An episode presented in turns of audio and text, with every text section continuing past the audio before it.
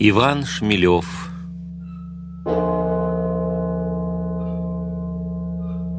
Старый Валаам.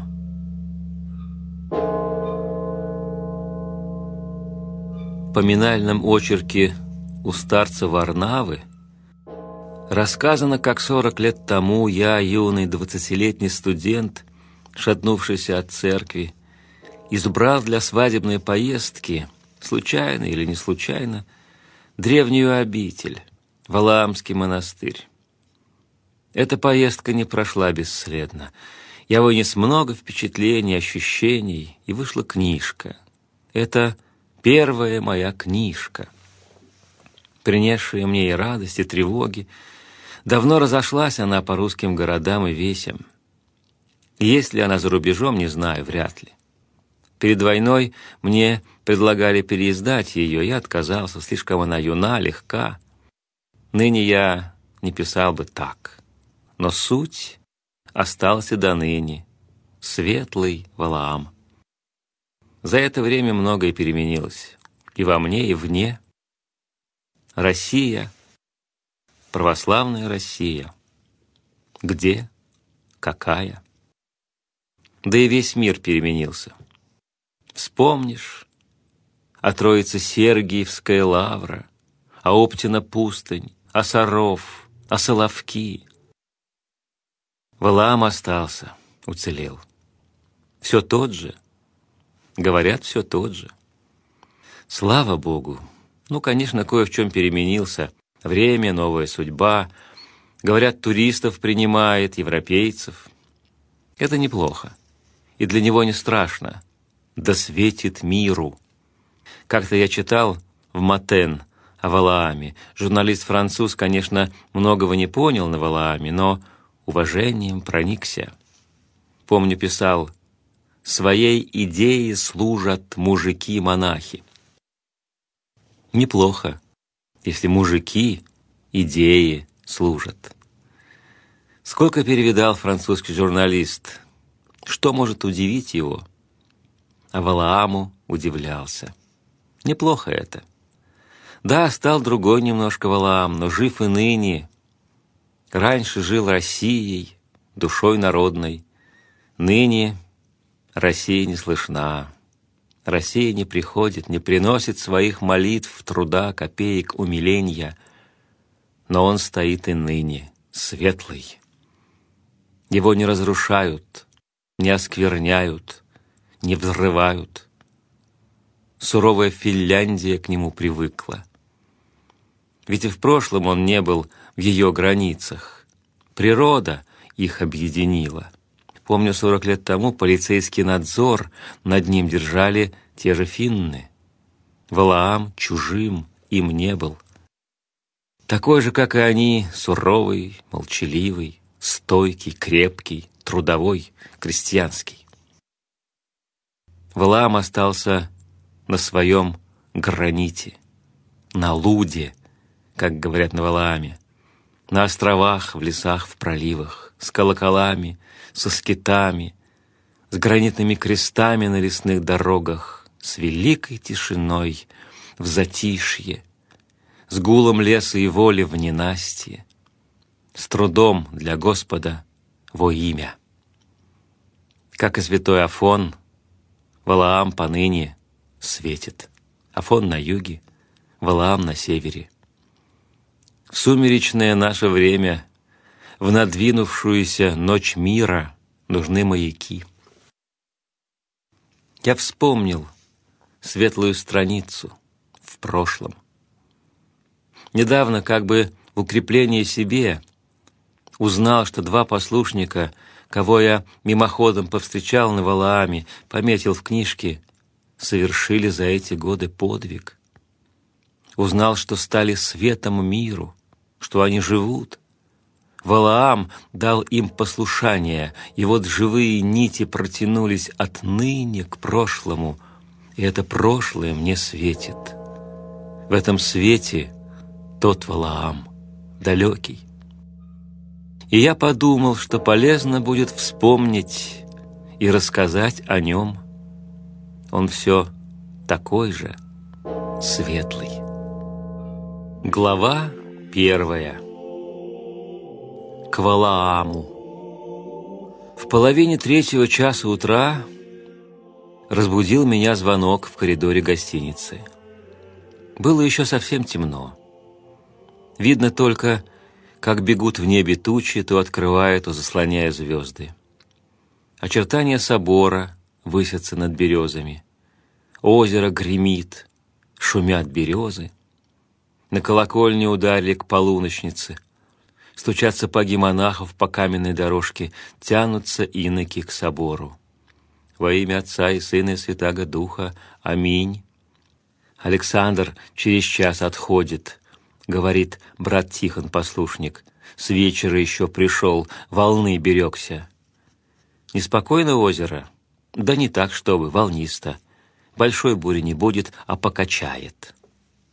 Опять это покачает.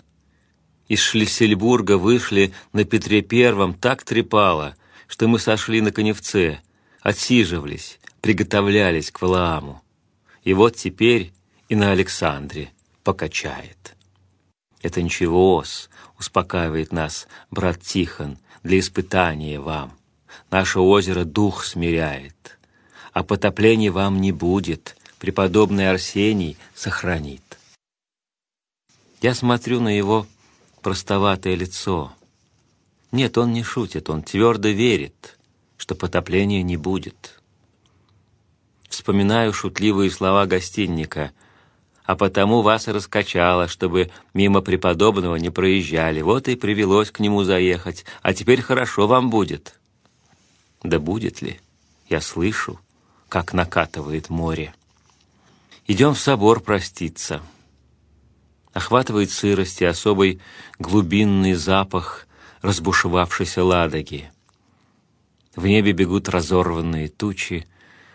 У святых ворот преподобный Арсений в схиме благословляет нас из полутемного залома. В двери собора видны редкие огоньки свечей мы входим в пустынный храм и слышим проникновенный возглас служащего иеромонаха «Услышанный Боже Спасителю наш, упование всех концев земли и сущих в море далече». И я вспоминаю о бурном море, и милостив, милостив буди, владыко. И я молюсь о милости, и вспоминаю, как петербургский извозчик-хозяин, ехавший на Валаам на Петре Первом, приговаривал «Кто в море не бывал, тот Богу не молился». Разноцветные лампады над ракой преподобного Арсения Коневского мерцают сонно. Над ними в красивых сборах малиновая бархатная сень — Старенький, едва двигающийся монах, разинув от слабости рот, ставит обеими руками дрожащую в них свечку. Накрытый складчатой мантией, неподвижно простерся перед аркой монах в молитве. Под сводами мрак, в темноте алтаря цветными огоньками теплится седьмисвечник, и кажется мне, что стою за полуночницей на светлый день. Только тогда бывает такая тишина и сумрак. И вдруг с озера загудел грозно пароход, звал в путь. Бросив прощальный взгляд на тихие лампады над серебряной ракой преподобного, я пошел к выходу.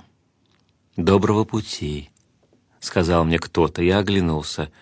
На дощатом полу чернела мантия, складки закрыли голову. «Спасибо», сказал я с чувством невидимому иноку. Начинало светать. Старичок-гостинник уже отправил на пристань наши вещи. Мы сердечно простились, с ним расцеловались даже. На Валаам съездите, нас и забудете. Далеко нам до Валаама.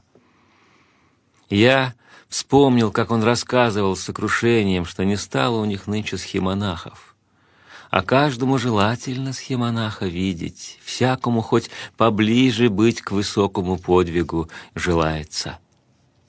Мне жаль было этого старичка, обиженного за свою обитель, полного веры, что захочет Господь и покажет славу обители, дарует и им подвижника. Второй гудок. Мы сбегаем под гору к пристани. Монашек сбрасывает причал и смотрит вслед. Дальше и дальше уходит лесом поросший коневец.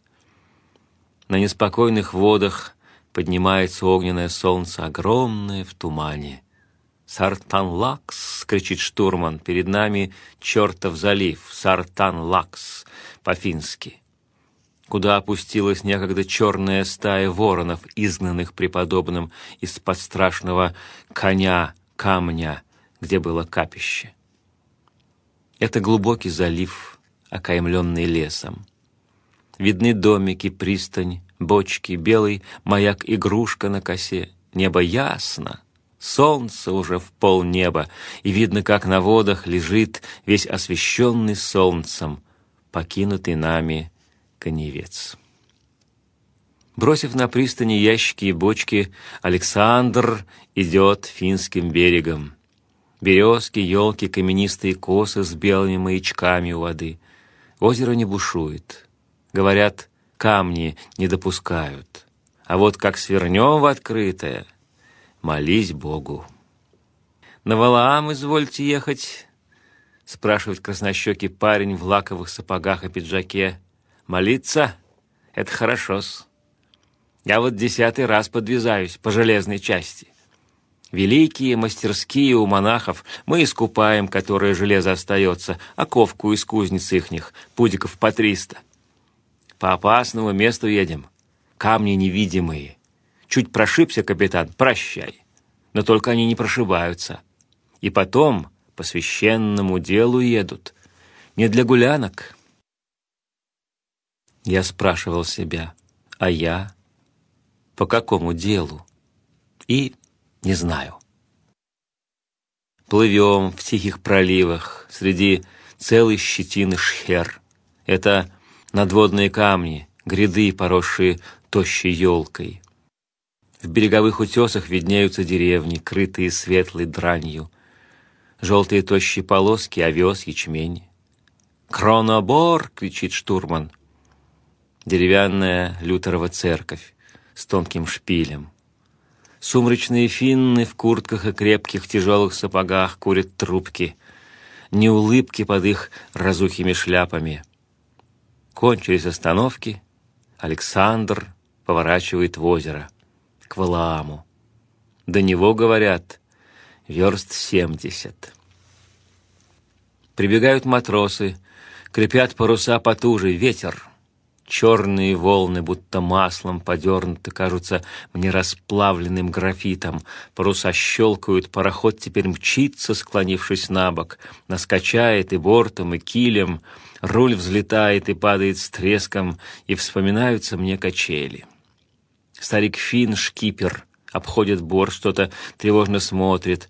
Говорят, следит, как бы цепь не порвала, рулевую. Тогда куда затащит, на камушки выкинет сушись. Паруса рвет и щелкает, матросы бегут крепить. «Не Валаам ли?» — спрашиваю я шкипера, что-то как будто видя. «Нет, Валамо, тридцать версте!»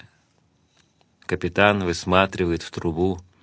Налетает туча, сечет дождем. Теперь ничего не видно.